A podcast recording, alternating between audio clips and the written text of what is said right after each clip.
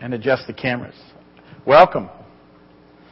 We're glad you're with us today as we continue on in our study of the New Testament.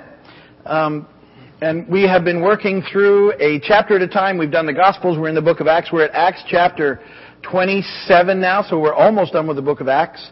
Um, we did Matthew, we did Mark, we did John, we did Luke. We took those out of order because Luke and Acts are written by Luke to Theophilus, and it's a great sort of uh, it puts it together very well. The events and the gospel of the gospel of Jesus and what he did in his life and ministry, and then what happened in the early church. And we've been seeing that through. We've seen the ministries of the apostles, particularly Peter, and then Paul over these last chapters. And really, in the last four times we've been together, it's been about trials that Paul has been facing, um, where everybody thinks he's innocent, but he's still in jail. And he's finally, finally heading to Rome because he's appealed to Caesar all a part of God's plan to get the gospel to Rome and let Paul preach there and what he's doing. And so all these things are unfolding just as God would have them. But, you know, uh, like I said, probably seemingly a little frustrating to Paul at times, who's been in prison now for a couple of years for something that he didn't do, uh, trumped up charges that they, they were holding against him. So we, uh, we've been looking at those things. What's going to happen in Acts 27 is um, Paul's going to travel to Rome by ship. And uh, in in the New Testament, this was a uh, the way that they would travel is that passengers would get on cargo ships. They weren't really made for passengers, but they were always trying to make money. So these big cargo ships would also take on passengers. wasn't very comfortable, but that's how they did it. And uh, um, this was the type of ship that, that Paul would have boarded. Um, they they uh, they were weren't particularly maneuverable. These big ships. And, uh, and so they generally ran before the wind, with the wind pushing them. They weren't really made to tack against it. And, uh, and so it, the time of year had a big thing to do with what was happening in the process. And while Paul's out to sea, the boat is caught by uh, hurricane force winds. And there's this 14 day thing that happens. And, uh, and that's what we struggle with in the midst of this journey for Paul. 14 days of uh, just violent winds. Nobody eats and those things uh, just don't work very well. So, uh, we're going to watch what happens. In the midst of that, an angel appears to Paul and uh, tells him that he's going to be okay. And so uh, I think it's, you know, when you see that, it's good to know that no matter how bad a situation looks, God is able to deliver us. Um, because it's going to look pretty bleak in the midst of this. So that's where we're at. Let's hop into Acts 27, uh, 44 verses, beginning in verse 1 here we go. When it was decided that we would sail for Italy, Paul and some other prisoners were handed over to a centurion named Julius, who belonged to the imperial regiment. We boarded a ship from Adramyttium, about to sail for ports along the coast of the province of Asia, and we put out to sea. Aristarchus, a Macedonian from Thessalonica, was with us. The next day we landed at Sidon, and Julius, in kindness to Paul, allowed him to go to his friends so they might provide for his needs. From there we put out to sea again and passed to the lee of Cyprus because the winds were against us. When we had sailed across the open sea off the coast of Cilicia and Pamphylia, we landed at Myra in Lycia. There the centurion found an Alexandrian ship sailing for Italy and put us on board. We made slow headway for many days and had difficulty arriving off Cnidus. When the, I don't really know how to say that last word. It's like Cnidus. and I'm sure that's not the correct pronunciation. So I apologize to all of you uh, Greek scholars, and uh, particularly those of you who have uh, majored in Aramaic, that I'm butchering Hideous. when the when the wind did not allow us to build uh, uh, to hold our course, we sailed to the lee of Crete, opposite Salmone. We moved along the coast with difficulty and came to a place called Fair Havens, near the town of Lasea. Much time had been lost, and sailing had already become dangerous because by now it was after the fast. So Paul warned them, Men, I can see that our voyage is going to be disastrous and bring great loss to ship and cargo and to our own lives also. But the centurion, instead of listening to what Paul said, followed the advice of the pilot and the owner of the ship. Since the harbor was unsuitable to winter in, the majority decided that we should sail on, hoping to reach Phoenix and winter there. There was a harbor. Isn't most people like to winter in Phoenix, don't they? Okay. Think nothing's changed. There was a harbor in Crete facing both southwest and northwest. And when a gentle south wind began to blow, they thought they'd obtained what they wanted, so they weighed anchor and sailed along the shore of Crete. Before very long, a wind of hurricane force called the Northeaster swept down from the island. The ship was caught by the storm and could not head into the wind. So we gave way to it and were driven along. As we passed to the lee of a small island called uh, Cauda, we were hardly able to make the lifeboat secure. When the men had hoisted it aboard, they passed ropes under the ship uh, itself to hold it together. Fearing they would run aground on the sandbars of Syrtis, they lowered the sea anchor and let the ship be driven along. We took such a violent battering from the storm that the next day they began to throw the cargo overboard. On the third day, they threw the ship's tackle overboard with their own hands. When neither sun nor stars appeared for many days, and the storm continued raging, we finally gave up all hope of being saved. After the men had gone a long time without food, food, Paul stood up before them and said, Men, you should have taken my advice not to sail from Crete. Then you would have spared yourself this damage and loss. But now I urge you to keep your courage, because not one of you will be lost. Only the ship will be destroyed. Last night an angel of the God whose I am and whom I serve stood beside me and said, Do not be afraid, Paul. You must stand trial before Caesar. And God has graciously given you the lives of all who sail with you. So keep up your courage, men, for I have faith in God that it will happen just as he told me. Nevertheless, we must run aground on some island. On the 14th night, we were still being driven across the Adriatic Sea. When about midnight, the sailors sensed they were approaching land. They took soundings and found the water was 120 feet deep. A short time later, they took soundings again and found it was 90 feet deep.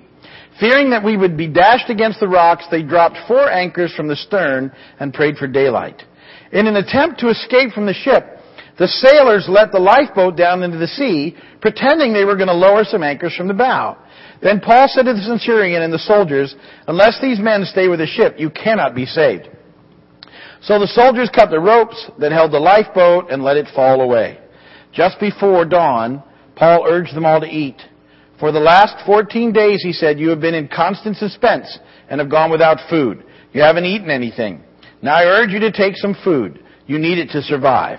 Not one of you will lose a single hair from his head. I would like that promise today. okay. After he said this, he took some bread and gave thanks to God in front of them all. Then he broke it and began to eat. They were all encouraged and ate some food themselves. Altogether, there were 276 of us on board. When they had eaten as much as they wanted, they lightened the ship by throwing the grain into the sea. When daylight came, they did not recognize the land, but they saw a bay with a sandy beach, where they decided to run the ship aground if they could. Cutting loose the anchors, they left them in the sea and at the same time untied the ropes that held the rudders. Then they hoisted the foresail to the wind and made for the beach. But the ship struck a sandbar and ran aground. The bow struck fast and would not move, and the stern was broken to pieces by the pounding of the surf. The soldiers planned to kill the prisoners to prevent any of them from swimming away and escaping. But the centurion wanted to spare Paul's life and kept them from carrying out their plan. He ordered those who could swim to jump overboard first and get to land. The rest were to get there on planks or on pieces of the ship. In this way, everyone reached land in safety. And blessed be the word of the Lord. Totally a side note. You talked about planks there. Have you seen that thing people are doing lately called planking on the internet? Isn't it hilarious? If, you if you don't know, people are, are, are, are taking, they lay flat and someone takes a picture of them and they lay in random public places, like a plank. And it's called planking. And, and it's, they're trying to find the most bizarre places to do it now. It's, I don't know why I brought it up, just that I'd seen people doing it. So, Chris Bailey does it on my Facebook page all the time. Yeah, you guys see that. Yeah. He's, he's got his little, yeah, it's fun. So anyway, that has nothing to do with anything. I'm not trying to suggest that you go a planking.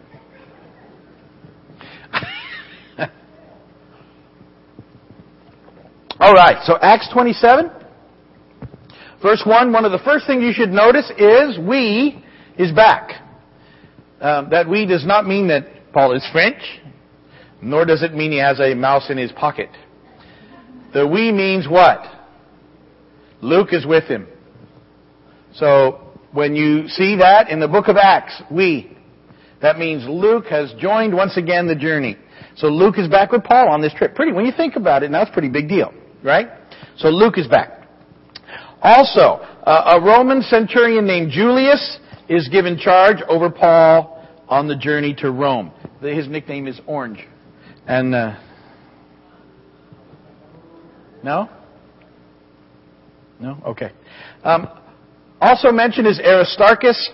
And Aristarchus we'll, we'll see more of uh, later on in Paul's writings. He's kind of Paul's helper. And he's allowed to be with Paul the, the entire imprisonment in Rome, which is going to go on another two years.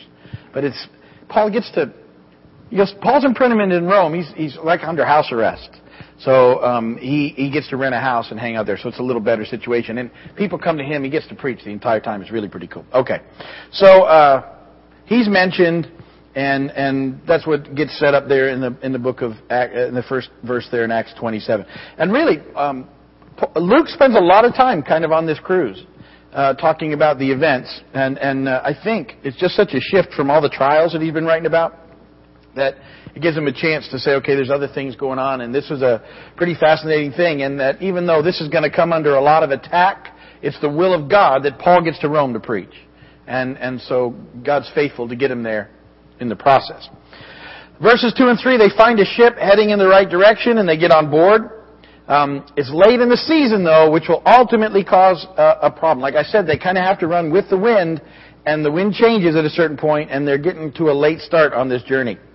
Um, they port in a, in a place called Sidon, and Paul apparently has friends there, and Julius is kind enough, the centurion, to let him go and hang with his friends and provide for his needs for a little while. So uh, you can see there, there's a he's got a, some sort of admiration and respect for Paul in allowing him to do that because he guards them with his life. You know, these there's other prisoners there too. We don't know; they're not mentioned. Um, but the centurion and the soldiers. The centurion is a, has a, he's a commander of a hundred. They would have been responsible for these prisoners, and they're accountable to them with their lives. By that I mean, if any of them were to escape, they would forfeit their lives in the process as a penalty. And so that's why later on, when you see them saying, hey, we got to kill the prisoners, it's because it's a self-preservation thing. If any of them were to escape, they would be held accountable. But that's, uh, uh, the centurion doesn't allow them to do it. Okay, but we'll see in a minute. Um, so verses 4 through 8, they were already fighting winds. It made the journey slow and difficult and pushed them even later into the season. And then they find a ship that's headed for Italy, and they, they board it in the port city of Myra. Now, in verses 9 through 12, a discussion takes place that Paul's obviously involved in, uh, and the centurion, and the pilot of the ship, and the ship's owner, and they have a discussion. Um, Paul probably, probably, knows a lot about traveling by ship, and, uh, uh, and especially when things go bad, because in 2 Corinthians 11:25, Paul says, three times I was shipwrecked." So um, when someone's already been shipwrecked twice, and they have a bad feeling, you, you, you should probably listen. Especially if it's Paul. But nonetheless, um, Paul advises them all, look, we shouldn't go. and yet the centurion doesn't listen to him and listens instead to the advice of the pilot and um, the others, and they proceed on. He should have listened to Paul. Note to self, next time Paul says something, we should probably do that. Verses through 20, 13 through 26 then. Here comes the storm, sure enough. And uh, they think they got the wind they need, and it turns into this hurricane force wind that they get tangled up in, and which they get continue to get caught in, and stays with them for 14 days. Can't even imagine what they must have been going through.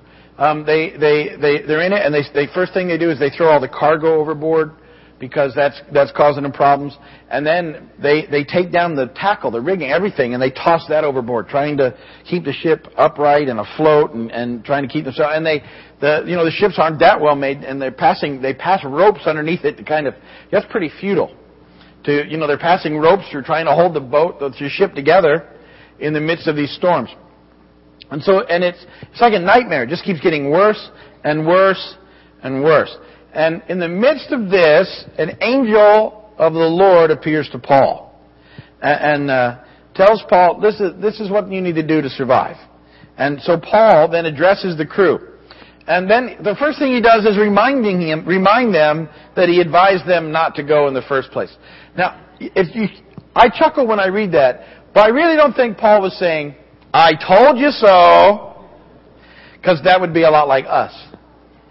What he's saying is, listen, maybe I have a little more credibility now with you because I suggested we don't go in the first place, and now you really need to listen to what I have to say or we're going to end up in really bad trouble. And, and he says, uh, tells them what the angel said, which is they need to stick together and that they're all going to be spared, but um, that the ship's going to get lost. They're going to lose the ship, but they're going to be okay if they stick together and, and hang in there. And so, verse 27 through 32, finally some land appears. Can you imagine? 14 days, two weeks into that nightmare, they finally, they get a sense that they're near some land, and they do the soundings and find out they're getting closer and closer. Um, verses 33 through 38, Paul encourages them all to eat, and, and uh, the eating encourages all of them. And isn't it true of a nice meal? Uh, generally, we're all encouraged after a meal, right? So, good advice. I, I have I give advice like this all the time. It's called a snack and a nap. Um, very biblical. I've proven it biblically. We can go back to the scriptures with uh, Elijah and see where the Lord told him to take a nap and give him something to eat and he was better. Um, when you're stressed, snack and a nap are often the best things that you can do for yourself. Here, there's no time for a nap, but Paul says, "Okay, let's eat," and they're all they're all encouraged after they eat and they start to feel like there's hope again. Imagine how hopeless that situation would feel, um, just totally trapped in the process. And uh, uh, they uh, and there's they also make no there's 276 passengers and crew total on board. That's how many people they're dealing with. Okay, so they see uh, they finally see a nice sandy beach, and they think they could probably take the ship and just run it right up on the beach, and they can all get off on the beach and everything's going to be okay. But between them and the beach, without them realizing it, there's a there's a sandbar, and the ship runs aground and it gets stuck, and the waves then begin to pound the back of the ship and it starts to break it apart. And so they have a big issue. Verses 42 through 44, the soldiers, like I said, are accountable for these prisoners with their lives. And so it's not that they're being mean, it's really self-preservation. If any of these guys escape, they die, and so they're, they're, they, are they are going to take steps not to let that happen. But um, the centurion wants to spare Paul's life, and, and so he, he won't let them carry out their plans. And uh, they decide to head for shore. And I get it. I get this now, because uh, see, here's the deal. This is their plan. If you can swim, go ahead and jump overboard and swim. If you can't swim, well then look around for a plank or something to hang on to. and get yourself there. Can you imagine if you couldn't swim, what that advice would sound like? What? Now that was an angel? Are you sure? Uh, can, give me something else. But sure enough, they all get there. Some swim in, some hang on to planks and get in, but all 276 reach shore safely. And that's exactly what Paul said was going to happen in verse 22, and it's exactly what happens. And it's a, you know, it's just a picture uh, of uh, trusting in the Lord. It's a, it's a picture of God's deliverance. It's a, the, that part of the story. This story is just that, that God's hand is on this. God's hand is on um, uh, Paul uh, getting to Rome to preach the gospel. But what you need to see is that just because God's in it doesn't mean that it's always easy. This was no first class cruise. You know what I mean? Can you imagine? what, what that was like, and, and still doing what he's supposed to be doing, and yet everything upside down. And yet God is with him in the process and delivers him and will get him where he needs to go. Now we're still not there. We've, we've landed on a beach and uh, everybody's safe. But, but actually turns out to be pretty good. They spend, you'll see next chapter, they spend three months there and, and Paul records it as really a great time. the the islanders show up and he gets to preach and they're really good to him and they take care of him and you know it's kind of like being in Hawaii or something. And uh, that's how I get three month luau is my picture of what takes place. And this, Oh yeah, and he gets bitten by a snake. That's not good. Although it, it doesn't. Paul just goes like this. And the, the, the islanders, this is what the islanders think. Here this guy escapes death from the sea.